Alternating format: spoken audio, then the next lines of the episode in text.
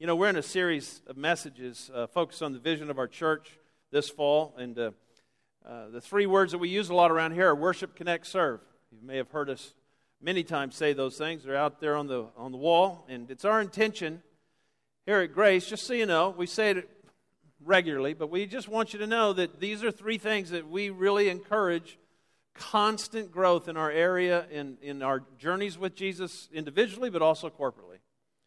Are we advancing in loving God through worship and understanding worship, a lifestyle of worship, what it is? Are we living in community, loving one another? Are we a part of a connect group or a, or a community of believers somewhere where we're able to not only be loved, but love and to join together and journey together as we serve the kingdom with our skills and our gifts that He's given to us? And, and thirdly, serve. Are we loving our community? Are we using the gifts and the callings that God has put in each of our hearts to serve the needs of our community for the expression of the gospel in our community? And uh, that's just something we want to keep before you. And today we're going to talk about worship. And uh, when I say that word, no doubt across the congregation, many of you have this idea of what that is, what it ought to be, what it maybe isn't, what it should be.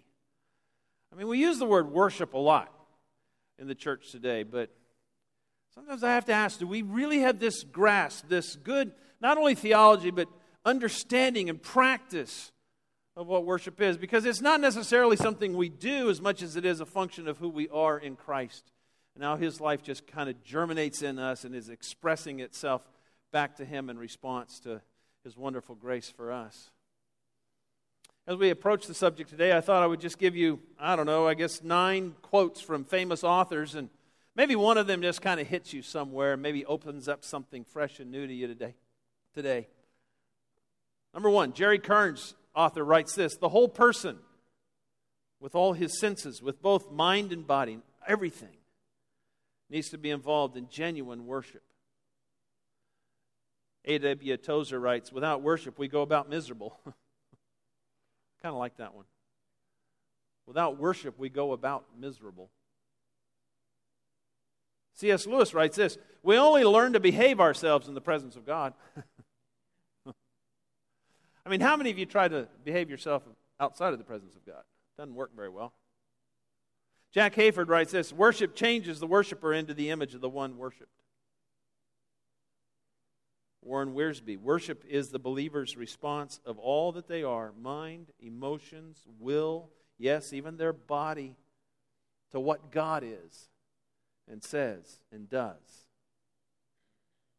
Paul David Tripp writes this He says, Corporate worship is a regular, gracious reminder that it's not about you. Don't you like that?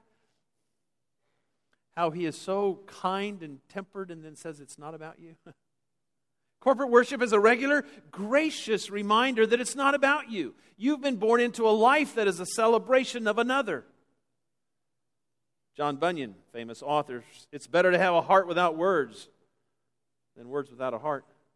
Tim Hughes, a praise and worship leader of our day, writes many songs that you would know and find familiar. Songs of worship arise from a life of worship. And finally, Paul Billheimer. Surely that which occupies the total time and energies of heaven must be fitting, must be a fitting pattern for earth. Are we going to worship in heaven? There's a lot that the church does now that we're not going to do in heaven, right? But worship. Oh, yeah.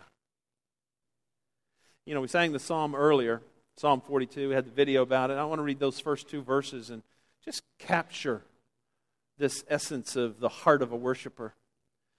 As the deer pants for the water brook, so my soul pants for you, O God. My soul thirsts for God, for the living God. You know, the visual picture couldn't be more striking. The thirsty deer just must have access to the brooks, to the water source. The worshiper has one thing on his mind the, the, the, the presence of God, the reality of the closeness of God in their life, the living God. Psalm 63 says, O God, you are my God. I shall seek you earnestly. My soul thirsts for you. My body, it says, yearns for you. And I hope we catch the imagery of the passages. It's a lover who is fully taken, fully smitten with the object of their affection. It's a longing for more. I just, um,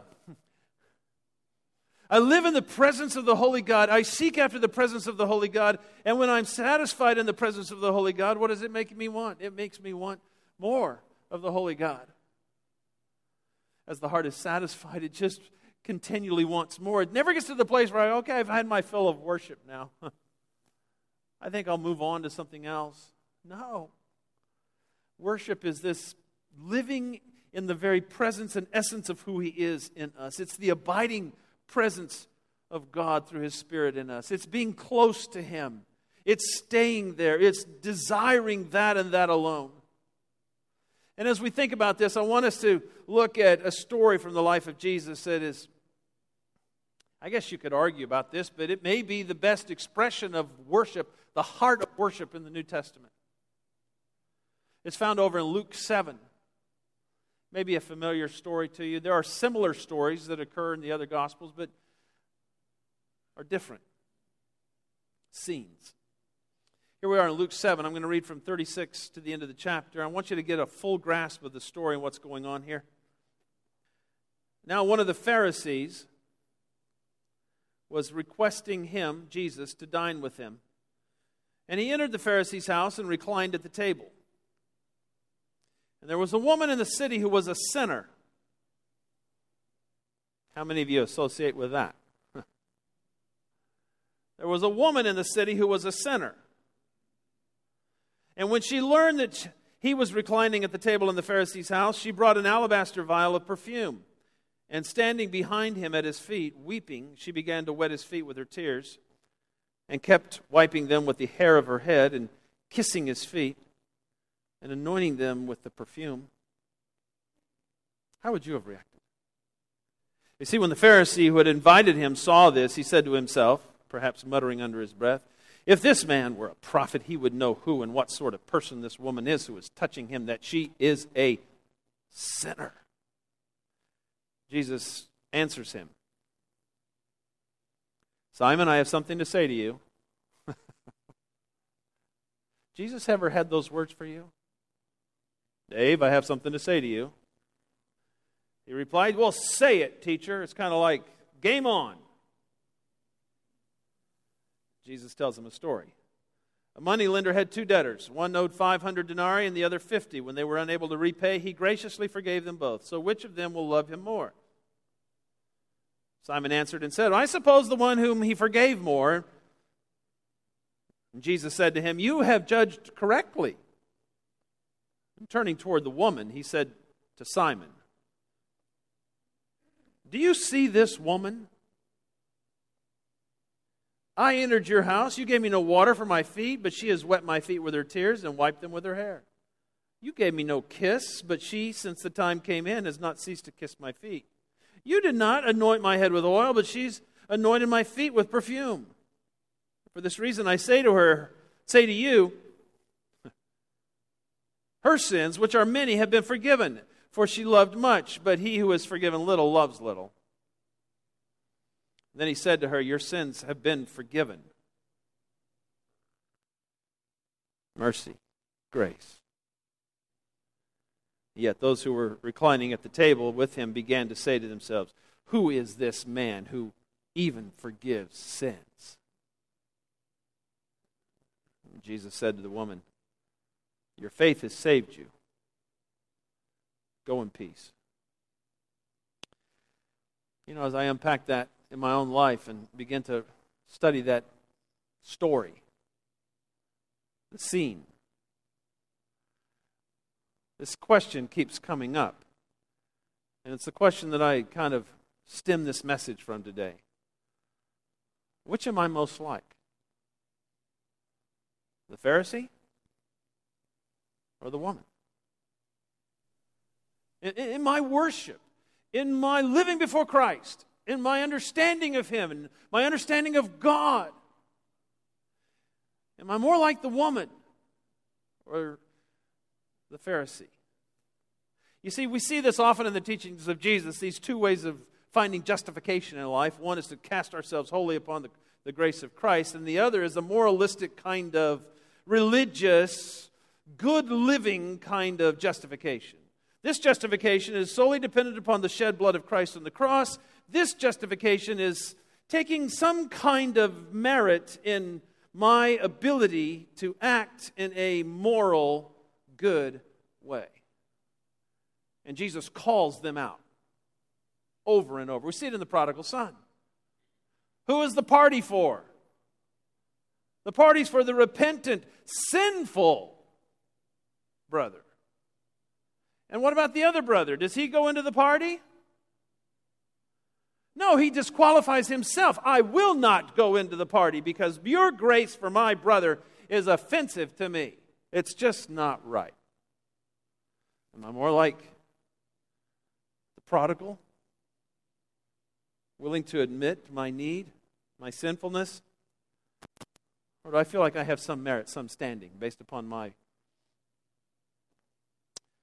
righteous routine, perhaps? I want us to draw some conclusions from the life of the woman here. The first point I would make here is the woman knows the love of Jesus is what qualifies her.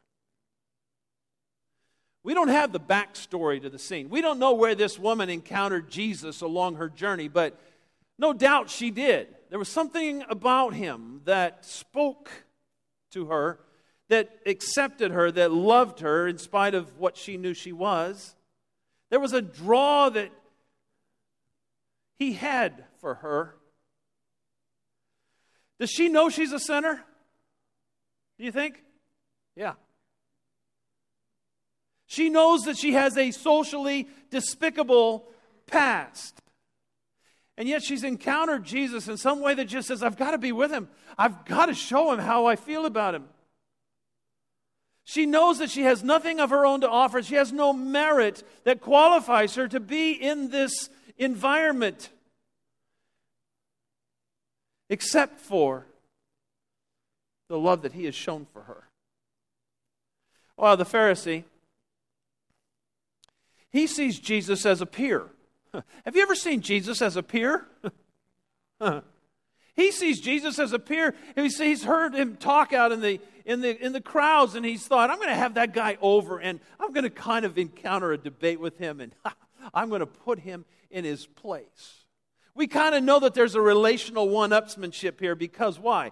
Because we know he doesn't uh, anoint his head with, uh, with, with water. We know he doesn't wash his feet. We know he doesn't give him the ceremonial greeting of a kiss. He, what you would do with an honored guest, he purposely doesn't do.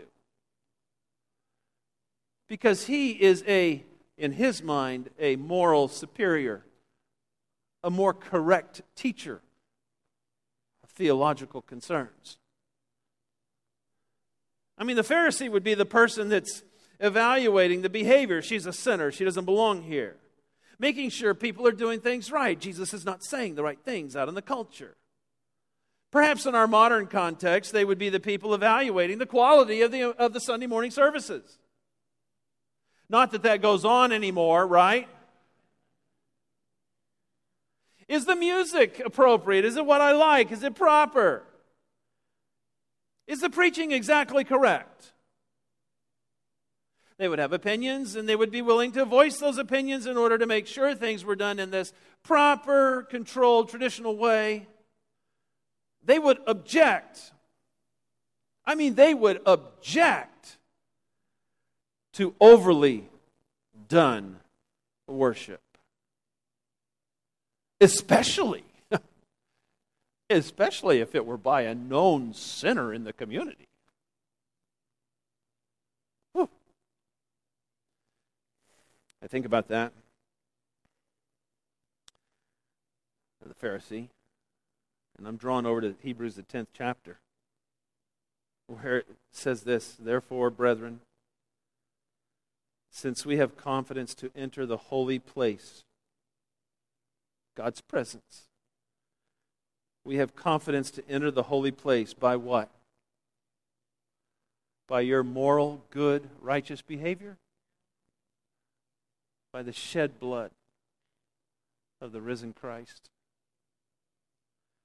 By a new and living way which he inaugurated for us through the veil. That is, the, his flesh, the giving of his flesh, his own body, as the redemption. What gives us the right? What gives us the confidence to be in the holy place, the, the very room of God? The presence of his almighty presence. What gives us that access? It's the blood of Jesus. He qualifies us. Oh, what a gracious reminder that it's all about Him, right? what a gracious reminder. It's not about us. And I don't care how mature in Christ we get. I don't care how long we've been walking with Him. I don't care how many Bible studies we've been to. Your only qualification has ever been and ever will be to enter into the presence of God, the shed blood of Jesus Christ for you on the cross. Period. I hope we can understand and grasp the centrality of personal humility in worship. I, I have nothing to offer except my response of gratitude and appreciation and praise for who you are and what you've done in me. Watchman Nee writes this. He says, Different persons have different conditions and situations. He's talking spiritually here. Some may have shortcomings, others have some sins, some may have fallen seriously, others may be a bit better. If coming to God is based on a person's spiritual condition, how can we worship God together in oneness?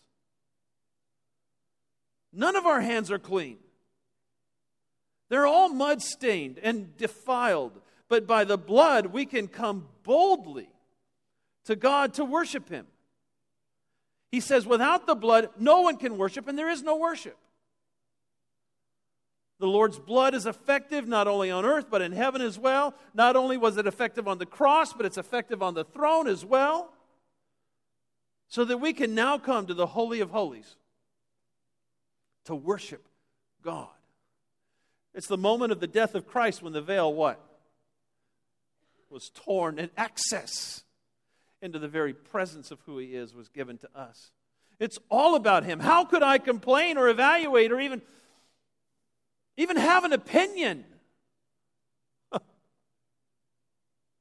often think about this. Can you imagine being in heaven where the worship of Jesus, the Lamb of God, is just continuous? It's just going on all the time. I mean, we have snippets of this in Scripture Isaiah 6, Revelation 4, and Revelation 5. Can you imagine walking into the very throne room of all that's going on in celebration of the Lamb of God and bringing a complaint? It just seems a little preposterous, doesn't it? I mean, can you imagine approaching the Father and saying something like, uh, you know, these cherubims and these seraphims? They keep saying the same thing over and over and over. It is so repetitious here. Holy, holy, holy is the Lord of hosts. The whole earth is full of his glory. I get it. It says, it makes me cry. It says that they shout it back and forth. And every expression of it is just fresh and new. And they couldn't even fathom not saying it. Worship is this lifestyle of a constant celebration of who He is. And that we are confident, we're bold, we're worthy to participate because of the blood shed for my sin. It says one of the things we learned about worship from the woman is that she was not going to be denied. I mean, you have to understand the cultural context a bit. Women, first of all, wouldn't have been in that meeting. They wouldn't have been allowed to enter, and she had to uh, cross a lot of cultural norms in order to get there. Not only that, she was a woman of ill repute, most likely a prostitute. We don't know that for certain, but most likely that would have been the label given to her if she were. But she was not going to be denied. She was going to worship at his feet. There may be consequences, there might be something that was going to happen to her for crashing this party the way she did, but she just didn't care. You obviously get that from the story.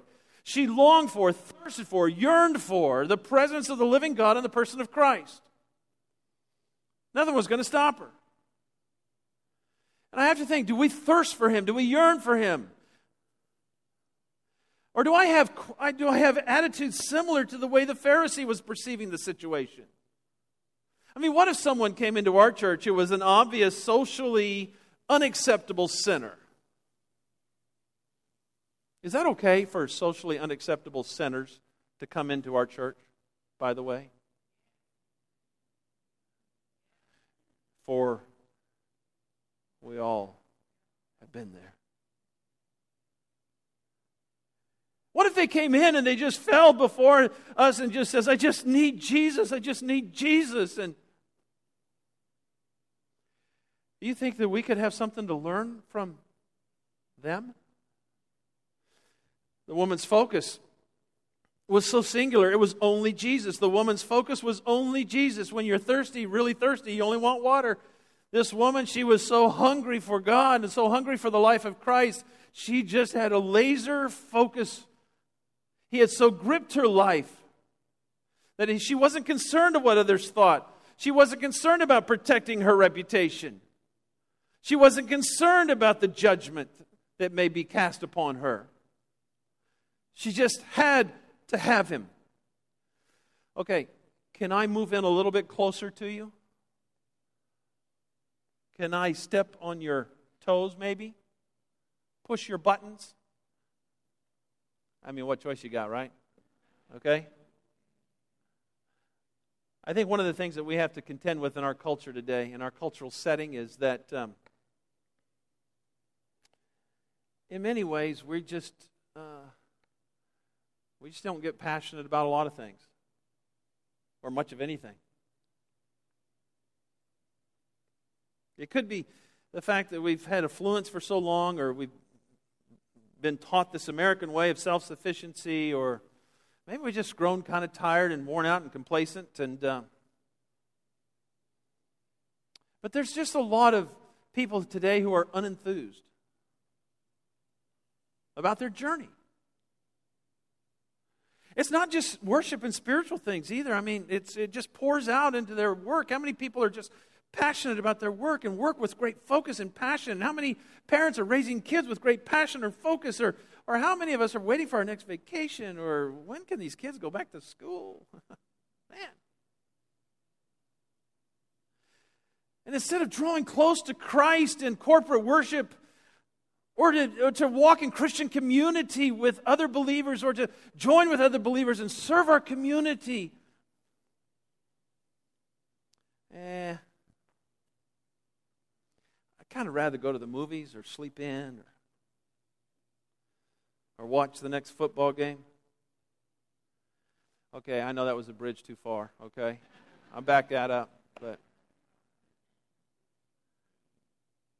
You know, I often think of that C.S. Lewis quote, say it often, but it's so true of our current cultural tr- situation. His quote from Mere Christianity says this We are far too easily pleased. You see what he's saying, right? We settle for so little. Ah, God never works that much in my life, but I've kind of grown used to it. It's okay. I got a nice house, got a nice job. And we miss out on all of this glory, blessing, where we just cry at his feet and kiss and kiss and kiss. And the woman, she honored Jesus. She wasn't going to let him be treated as ordinary or as a peer of the Pharisee. She was going to make sure that he was anointed, that he was kissed, that His feet were washed. He was going to be honored. She gave what she had. We know that a woman's hair in this New Testament context is her glory. It's the most priceless thing, and she used it as her rag to wipe his feet. This perfume most likely was very expensive. It was extravagant in her gift to him. She wouldn't stop kissing his feet, Jesus says. She got it, right? The Pharisee? He didn't get it. He wasn't interested in worshiping this peer of his. He was interested in engaging in some scholarly debate and prove that he was a fraud or dismantle his arguments. And it was more important for the Pharisee to be right and proper than it was to acknowledge the reality that God was in the midst. Let me just say it pride is an ugly, ugly thing. Do you agree with that? Pride is an ugly, ugly thing. Pride is a barrier that keeps us from understanding and experiencing the fullness of who He is in our life. It screams for recognition, it wants to be heard, it wants to prove, it wants to control. It is a blinder to the truth. I mean, one of the most astonishing things in all of this story is how it ends because he turns to the Pharisee and he says to the woman, he says, Your sins are forgiven. The lavish mercy and grace of God just poured out through the life of Christ into her. Wouldn't you have loved to have seen that? My word, all of this grace and mercy from the throne of heaven flowing into her life. And what is the response over here of the blinded, prideful Pharisees? Who does he think he is? Who does he think he is? Who is this man who even forgives sins? We all know that's not happening. That's not true. It's all about theology for them. It's all about tradition. It's not what we do here. Women come in here and do this sort of thing. Well, do people still do this sort of thing today? I know, not here. You may have been to other churches at some time. Just kidding. That's not the way we worship here. I don't think that's the way we ought to worship. We have traditions to uphold, right? Okay? It's not about that. And lastly, the woman was extravagant in her worship perfume, kissing, just breaking in, crashing the party where she wasn't invited. Really? And I asked myself the question what would be extravagant worship to me? I mean, for her, it was this gift of expensive perfume, no doubt. And giving is worship, you know, right? Giving is, giving is an act of worship. We give our lives, we give our resources, we give our time. We, giving is this sacrificial life before Him that I'm yours. Try extravagant giving, it'll change your heart. If you want to be measured and controlled and in control of all the, the things and you want to just be the boss of all of that, uh, Pharisee. Extravagant, poured out, broken, and just the woman. Release control. Here's everything, Lord. I hold back nothing. My most priceless possession, my future, my career, it's, it's in your hands. Break me from those, those wants for things other than you. It's just. My prayer is that as a church, we become more and more extravagant in our worship, more singularly focused on the presence of Almighty God among us. We won't be denied it. We must have him. We must have him. And which am I most like? Which are you most like? The woman or the Pharisee? Father God, I think every one of us needs to grapple with what you're saying to us. I mean, we can get so at home with our Phariseeism that it's just, well, it's just the way it is. And,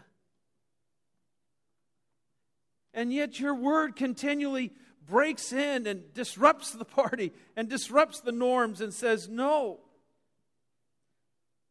come back. Come back home that we may celebrate the return of the prodigal.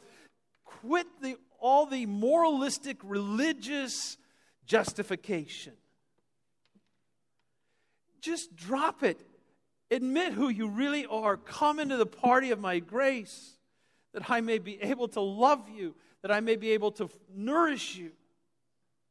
Father, as, a, as, as pastor here, I, I come to you as that you would in our church bring about this, this, this holy need that we have, this embracing of this need for the very presence and essence of Jesus Christ through your Spirit in us. That we would not get sidetracked by this activity or this activity, but in the midst of all of these activities, there is this presence of Almighty God that is nourishing our souls, that is witnessing the gospel through us, that is loving people. And when we even get an ounce of merit in our spirit or justification or feel like we deserve or we are owed, oh, Father, expose us, expose us, expose us. We don't want that. We know that our merit is found in the blood of Jesus Christ and that alone. So, Father, work this in us as a body. We echo the words of, of Paul in the scripture where he says, When I am weak, then I am strong. We embrace our weakness, our inability. And we claim the shed blood of Christ as the provision of the life of Christ in us. Thank you, Father.